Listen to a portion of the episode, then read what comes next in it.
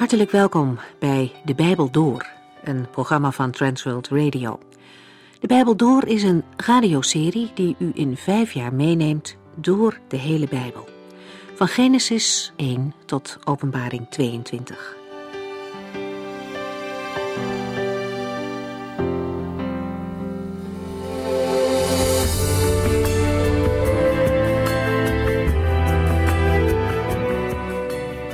We zijn in deze serie toe aan de laatste verzen van Openbaring 7, maar laten we voor het verband nog even terugkijken. Dan houden we de grote lijn wat makkelijker vast. We lezen in dit Bijbelboek over het ingrijpen van God op aarde. God laat niet alles zomaar gebeuren. Alle zonden, alle vreselijke dingen die plaatsvinden, zullen door hem geoordeeld worden. En daarover lezen we in dit laatste Bijbelboek. De dingen die gaan gebeuren zijn ontzettend, haast niet voor te stellen. Maar als we ze tot ons door laten dringen, beseffen we ook hoe belangrijk deze periode in het heilsplan van God is. De tijd waarin we nu leven is de tijd van genade. God wacht nog met ingrijpen. En dat is niet voor niets. Oud-testamentische profeten moesten namens de Heere al zeggen dat hij geen plezier heeft in de dood van een zondaar, maar dat hij graag wil dat een zondaar zich bekeert en leeft. God weet hoe alles eindigt en biedt mensen de mogelijkheid om te ontkomen aan dat oordeel. In Openbaring 6 worden 7 zegels geopend en staan de oordelen van God op het punt om los te barsten. Dat wordt echter onderbroken in hoofdstuk 7. Daar lezen we over 4 engelen die op de 4 hoeken van de aarde staan. Zij houden 4 winden vast. Zodra ze die loslaten, zal een verwoestende storm over de aarde razen. Een 5e engel komt echter van de Heere en roept hen toe dat ze nog even moeten wachten. Eerst moeten de gelovigen die nog op aarde zijn verzegeld worden, zodat duidelijk is dat zij Gods eigendom zijn. Het oordeel zal hen niet treffen, al krijgen ze wel met lijden te maken. Johannes hoort dat 12.000 mensen uit elke stam van Israël het zegel zullen krijgen. En daarna ziet Johannes een menigte mensen die niet te tellen is. Vandaag horen we meer over deze mensen. We lezen verder in Openbaring 7 vanaf vers 13.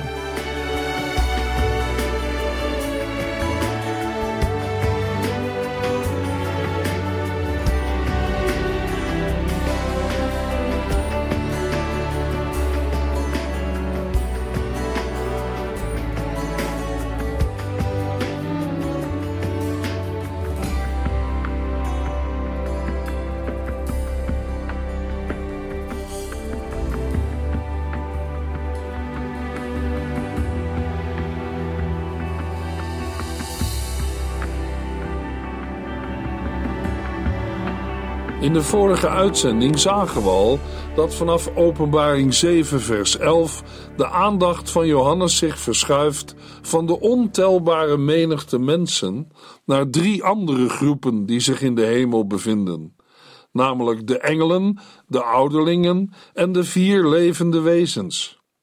Ook zij prijzen en verheerlijken de Heere God en het Lam, Christus. Johannes heeft het met nadruk over alle engelen. Het zijn er miljoenen.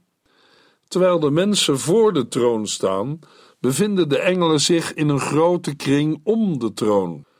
De miljoenen engelen, de 24 ouderlingen en de 4 levende wezens sluiten zich aan bij de overweldigende lofprijzing van de ontelbare menigte mensen.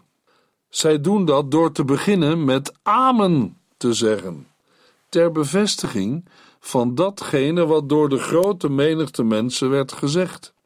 Vervolgens spreken zij ook een eigen, 7ledige lofprijzing aan de Heere God uit. Vrijwel dezelfde lofprijzing wordt in Openbaring 5 vers 12 gericht tot het Lam, de Heer Jezus Christus. We lazen in Openbaring 7 vers 11 en 12. Alle engelen stonden om de troon, de ouderlingen en de 4 levende wezens. Zij lieten zich voor de troon op de knieën vallen, met hun hoofd voorover en aanbaden God. Amen, zeiden zij, alle lof, heerlijkheid, wijsheid en dank. Alle eer, macht en kracht is voor onze God voor altijd en eeuwig. Amen.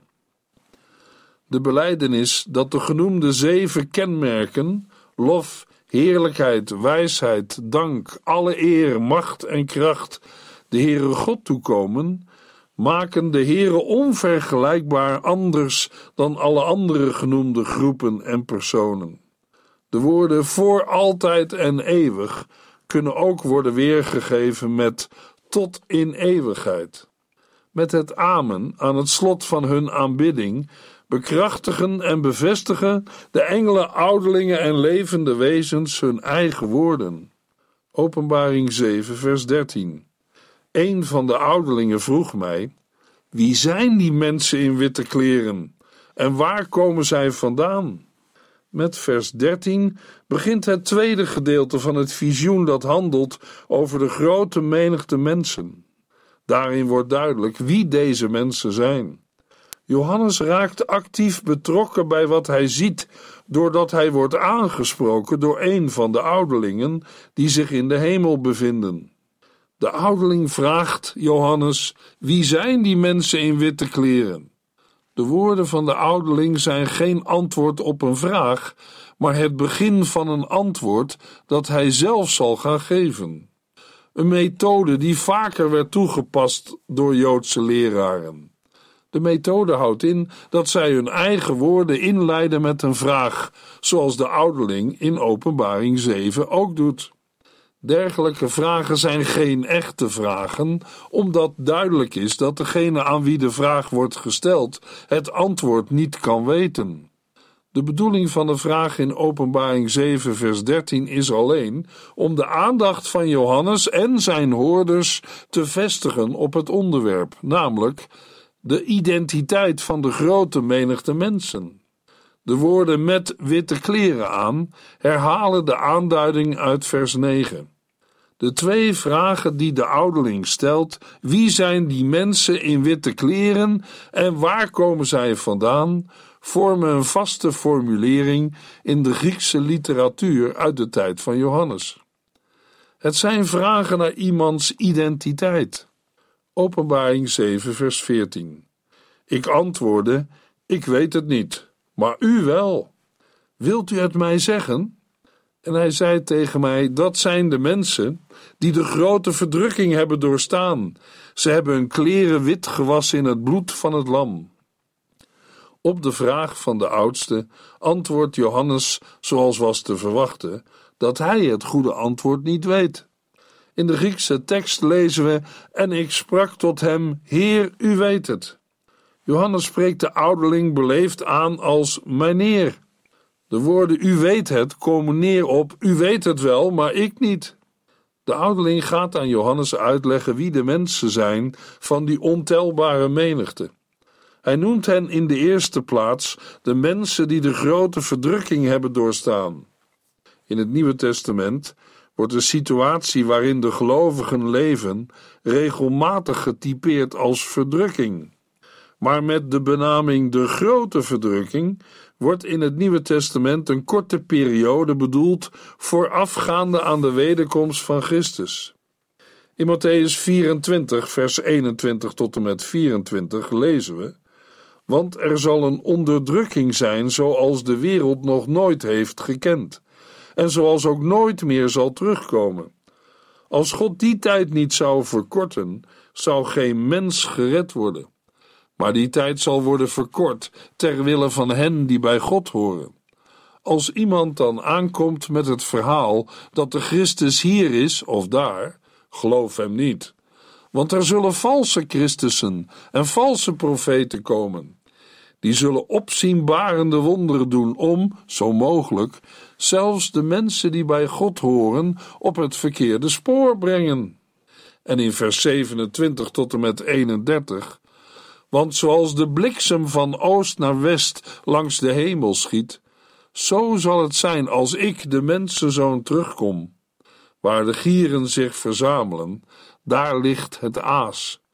Onmiddellijk na die dagen van verdrukking en ellende zal de zon worden verduisterd en de maan niet meer schijnen. De sterren zullen van de hemel vallen en de machten van het heelal zullen door elkaar worden geschud.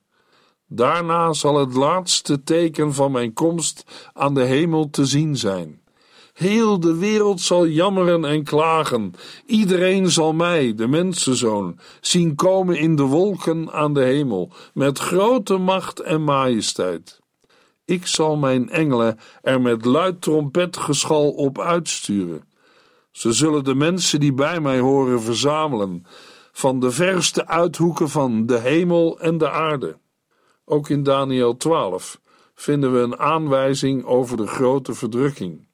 We lezen in Daniël 12, vers 1 tot en met 4. In die tijd zal de grote vorst Michaël, die over uw volk waakt, opstaan en voor u vechten. Er zal een periode van grote nood en zwaar lijden aanbreken. Toch zal van uw volk ieder wiens naam in het boek staat hieraan ontkomen.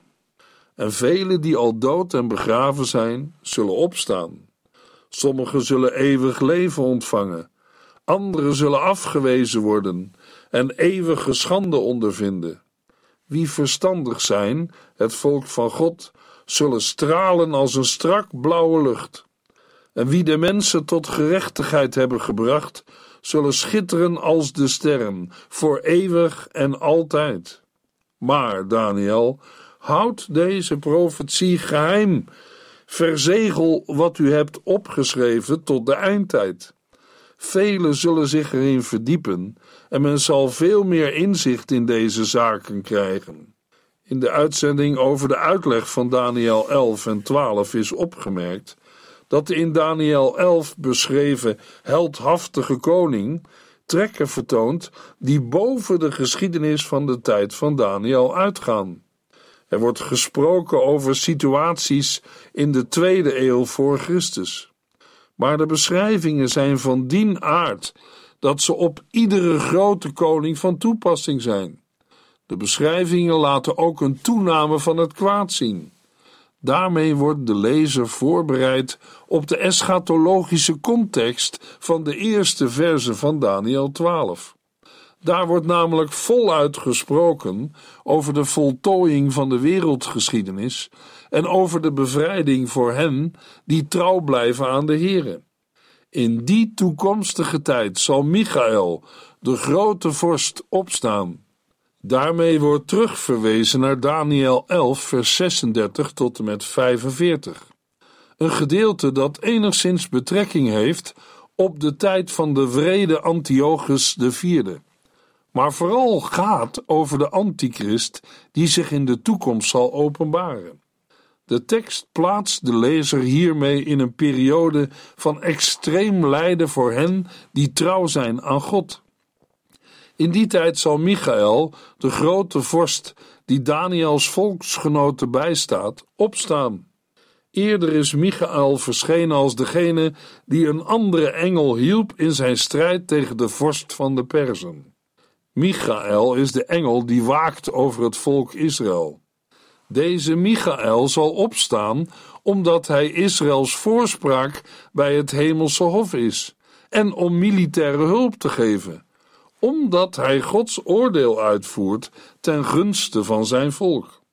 In Daniël 12 kondigt de engel aan, de man in linnen kleren uit Daniël 10, dat er een tijd van verdrukking zal zijn, zoals er niet is geweest, sinds er een volk heeft bestaan tot op die tijd.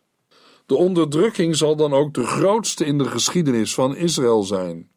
Vele van de gelovigen zullen sterven, maar er zullen ook overlevenden zijn. De overlevenden, tenminste zij die in het boek beschreven staan, zullen ontkomen en redding ervaren. We zullen hier moeten denken aan het levensboek uit Openbaring 20, waarover ook het Oude Testament regelmatig spreekt. Net als in Jesaja 4 vers 3 doelt de tekst op degenen die zijn opgeschreven ten leven. Maar wat gebeurt er met de mensen die in die tijd van verdrukking om het leven zijn gekomen? Zowel rechtvaardigen als onrechtvaardigen zijn in die tijd gestorven. De engel spreekt over hun ontwaken, hun opstanding. Dit is de meest expliciete verklaring over individuele opstanding uit de doden in het Oude Testament. Velen van hen die slapen in een land van stof zullen ontwaken. De ene groep tot eeuwig leven en de andere groep tot smaadheid en eeuwige verafschuwing. De woorden slapen en ontwaken worden op andere plaatsen in het Oude Testament gebruikt voor de dood en de opstanding. De woorden in de Hebreeuwse tekst van Daniël 12 vertonen overeenkomst met de woorden in de Hebreeuwse tekst van Jesaja 26 vers 19. Terwijl in Ezechiël 37 sprake is van een collectieve opstanding, met het oog op een herleven van het volk Israël, gaat het in Daniël 12 over een individuele opstanding met een tweevoudige bestemming.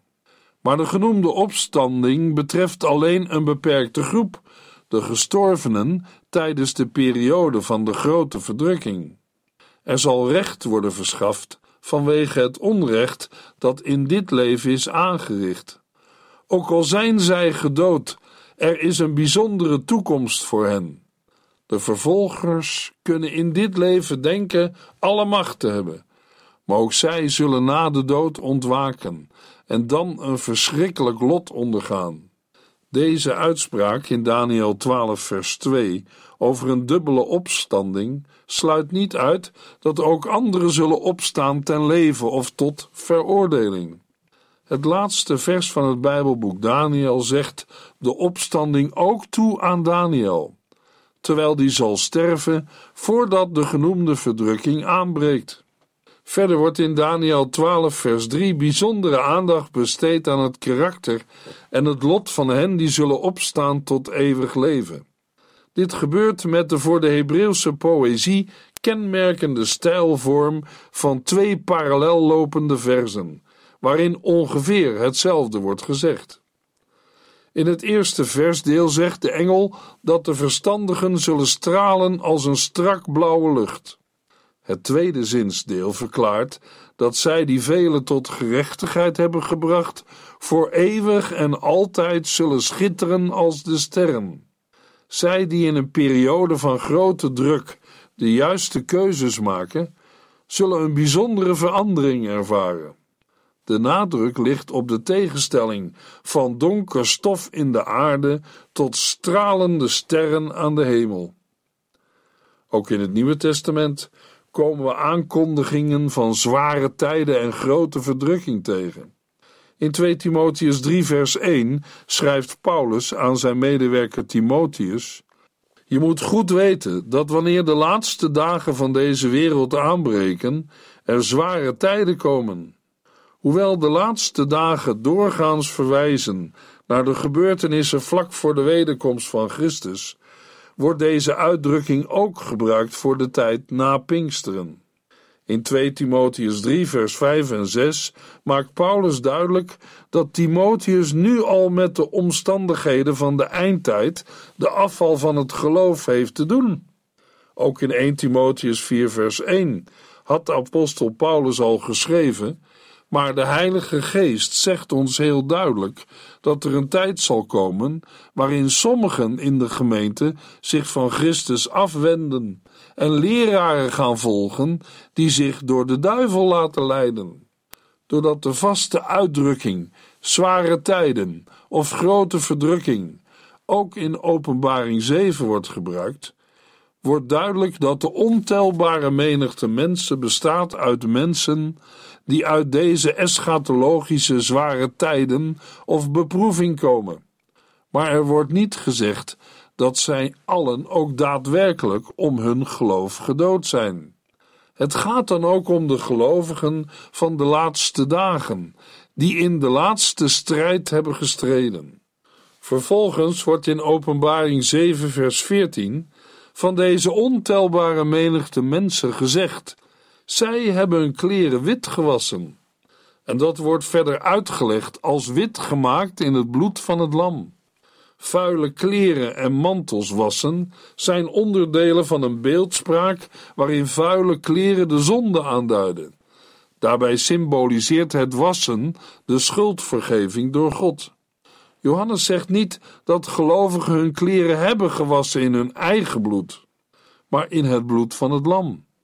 Met dit laatste wordt de reinigende werking benadrukt van het verzoeningsoffer van Jezus Christus, zijn lijden, sterven en dood voor de gelovigen. Witwassen in rood bloed is een heel mooie paradox. Een schijnbare tegenstelling die gebaseerd is op profetische woorden die we lezen in Genesis 49 vers 11 en Jesaja 1 vers 18. Als ook op de betekenis van bloed in de ogen van de Here. Met deze paradox wordt het wonder van de vergeving van de zonden van mensen door het sterven van Jezus Christus uitgedrukt. Het feit dat een ontelbare menigte mensen op deze wijze wordt verzoend, maakt duidelijk hoe groot de kracht van het volbrachte werk van het Lam Christus is. Door het universele verzoeningswerk van Christus wordt Gods belofte aan Abraham vervuld. Daarbij gaat het om de tweeledige belofte van de Heer aan Abraham, dat hij talloze nakomelingen zou krijgen en een vader van vele volken zou zijn. De apostel Paulus schrijft over het verlossingswerk van Christus in Efeziërs 1 vers 7. Gods Zoon heeft zijn leven en zijn bloed gegeven om ons van de zonde te verlossen. Alles wat we hebben misdaan, is ons daardoor vergeven. Wat een rijke genade! De Heere geeft volop genade. Het doet er niet toe wie u of jij bent, of wat er allemaal scheef is gegroeid, of misgegaan in uw of jouw leven. God kan en wil u redden. Het is alleen de vraag of u of jij zijn verlossingsgeschenk aanneemt. We lezen in Openbaring 7 vers 14b, en hij, de ouderling, zei tegen mij, dat zijn de mensen die de grote verdrukking hebben doorstaan. Zij hebben hun kleren wit gewassen in het bloed van het lam. De Heere zegt het al in Jesaja 1 vers 18 en 19, al waren uw zonden rood als scharlaken, ik maak ze wit als sneeuw. Al waren ze vuurrood, ze zullen worden als witte wol. Laat mij u helpen en gehoorzaam mij, dan zal het land u volop te eten geven. Openbaring 7 vers 15. Daarom staan zij voor de troon van God en dienen zij hem dag en nacht in zijn tempel. Hij die op de troon zit, zal bij hen wonen. De ontelbare menigte mensen, van verzoende mensen die uit de grote verdrukking komen, bevindt zich nu in heerlijkheid bij God in de hemel. De versen 15 tot en met 17 beschrijven een aantal aspecten van het heil dat hun ten deel valt. Maar wat over deze mensen wordt gezegd, geldt eveneens voor alle andere gelovigen. Dat blijkt onder andere ook uit het feit dat dit gedeelte parallellen heeft in Openbaring 21 en 22. Wel is de aanwezigheid van de tempel in de hemel een aanwijzing dat dit visioen de hemelse situatie beschrijft voor de wederkomst van Christus. Want straks, als het hemels Jeruzalem is neergedaald uit de hemel naar de aarde, zal er geen tempel meer zijn. De slotwoorden van vers 15, hij die op de troon zit, zal bij hen wonen, wijzen erop dat de grote verdrukking nog voortduurt. Het woord daarom wijst terug naar het verzoeningswerk van Christus, de enige basis waardoor mensen in Gods ogen rein zijn, zodat ze toegang tot de hemel hebben. De plaats voor de troon van God, waarop ook het lam Jezus Christus zit, betekent zoveel als dicht bij hem. In het vervolg zegt Johannes dat de verloste mensen in de hemel God dag en nacht dienen in zijn tempel. De verering van de Heere gaat dag en nacht door, dat wil zeggen onafgebroken. Het woord dienen heeft vaak een heel ruime betekenis. In combinatie met in zijn tempel gaat het met name om de lofprijzing en dankzegging die de Heer ontvangt. Openbaring 4 en 5 geven een goed beeld van deze hemelse eerdienst. Alle gelovigen treden hierbij op als priesters. Het priesterschap van alle gelovigen in Christus betekent dat zij vrije toegang tot God hebben. Over de tempel in de hemel wordt in het Bijbelboek Openbaring verder nog gesproken in Openbaring 11, 14, 15 en 16. Ten slotte ontvangen de verloste mensen de belofte dat de Heere God bij hen zal wonen. De Heere zal hen beschermend overdekken en gemeenschap met hen onderhouden. Openbaring 7 vers 16 en 17. Zij zullen geen honger of dorst meer hebben en ook niet meer door de brandende zon en de verzengende hitte gehinderd worden, want het lam, dat voor de troon staat, zal hun herder zijn en hen naar de waterbronnen van het leven brengen. En God zal alle tranen van hun ogen afwissen. Hoewel Johannes in het Bijbelboek Openbaring bijna nooit letterlijk uit het Oude Testament citeert, ondanks de legio toespelingen op het Oude Testament, hebben we in vers 16 een van de weinige citaten uit het Oude Testament, en wel uit Jesaja 49 vers 10. Honger of dorst zullen er niet meer zijn, want God zal alle menselijke behoeften en verlangens vervullen door zijn aanwezigheid. De ontkenning sluit niet uit dat er in de hemel wordt gegeten of gedronken.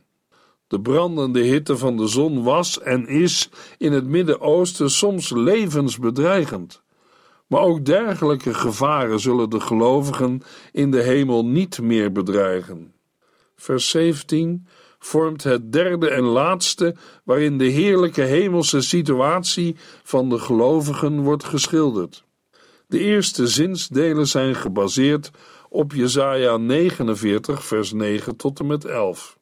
Met het woord want of omdat geeft Johannes aan dat alle genoemde zegeningen te danken zijn aan de aanwezigheid van het lam, de Heer Jezus Christus. In een mooie beeldspraak zegt Johannes dat het lam de schapen van Gods kudde zal weiden. Het beeld is niet zo onwerkelijk als het lijkt, want in het oosten kwam het voor dat een bepaald schaap de kudde voorging als leider. Deze belofte betekent de vervulling van Ezechiël 34, met name van vers 23. Ook elders in het Nieuwe Testament wordt Jezus Christus als herder van zijn volgelingen voorgesteld. Christus zal de gelovigen de weg wijzen naar de waterbronnen van het leven. En daar is nooit meer pijn en verdriet. Heeft Christus u de weg al gewezen?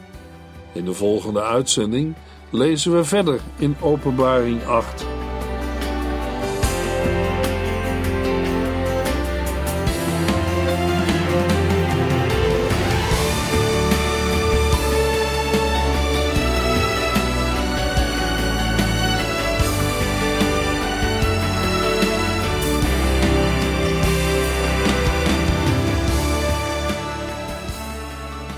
Sinds kort kunt u een USB-stick bestellen met alle uitzendingen en de teksten van de Bijbel door.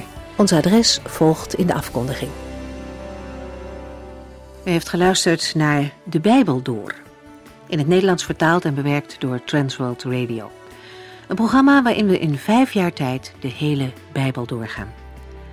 Als u wilt reageren op deze uitzending of u heeft vragen, dan kunt u contact met ons opnemen. Tijdens kantooruren kunt u bellen op 0342 47 8432. 0342 47 8432. Ook kunt u een e-mail sturen naar debijbeldoor@transworldradio.nl. En natuurlijk kunt u ook via de post ons bereiken. TWR, postbus 371, postcode 3770, AJ in Barneveld.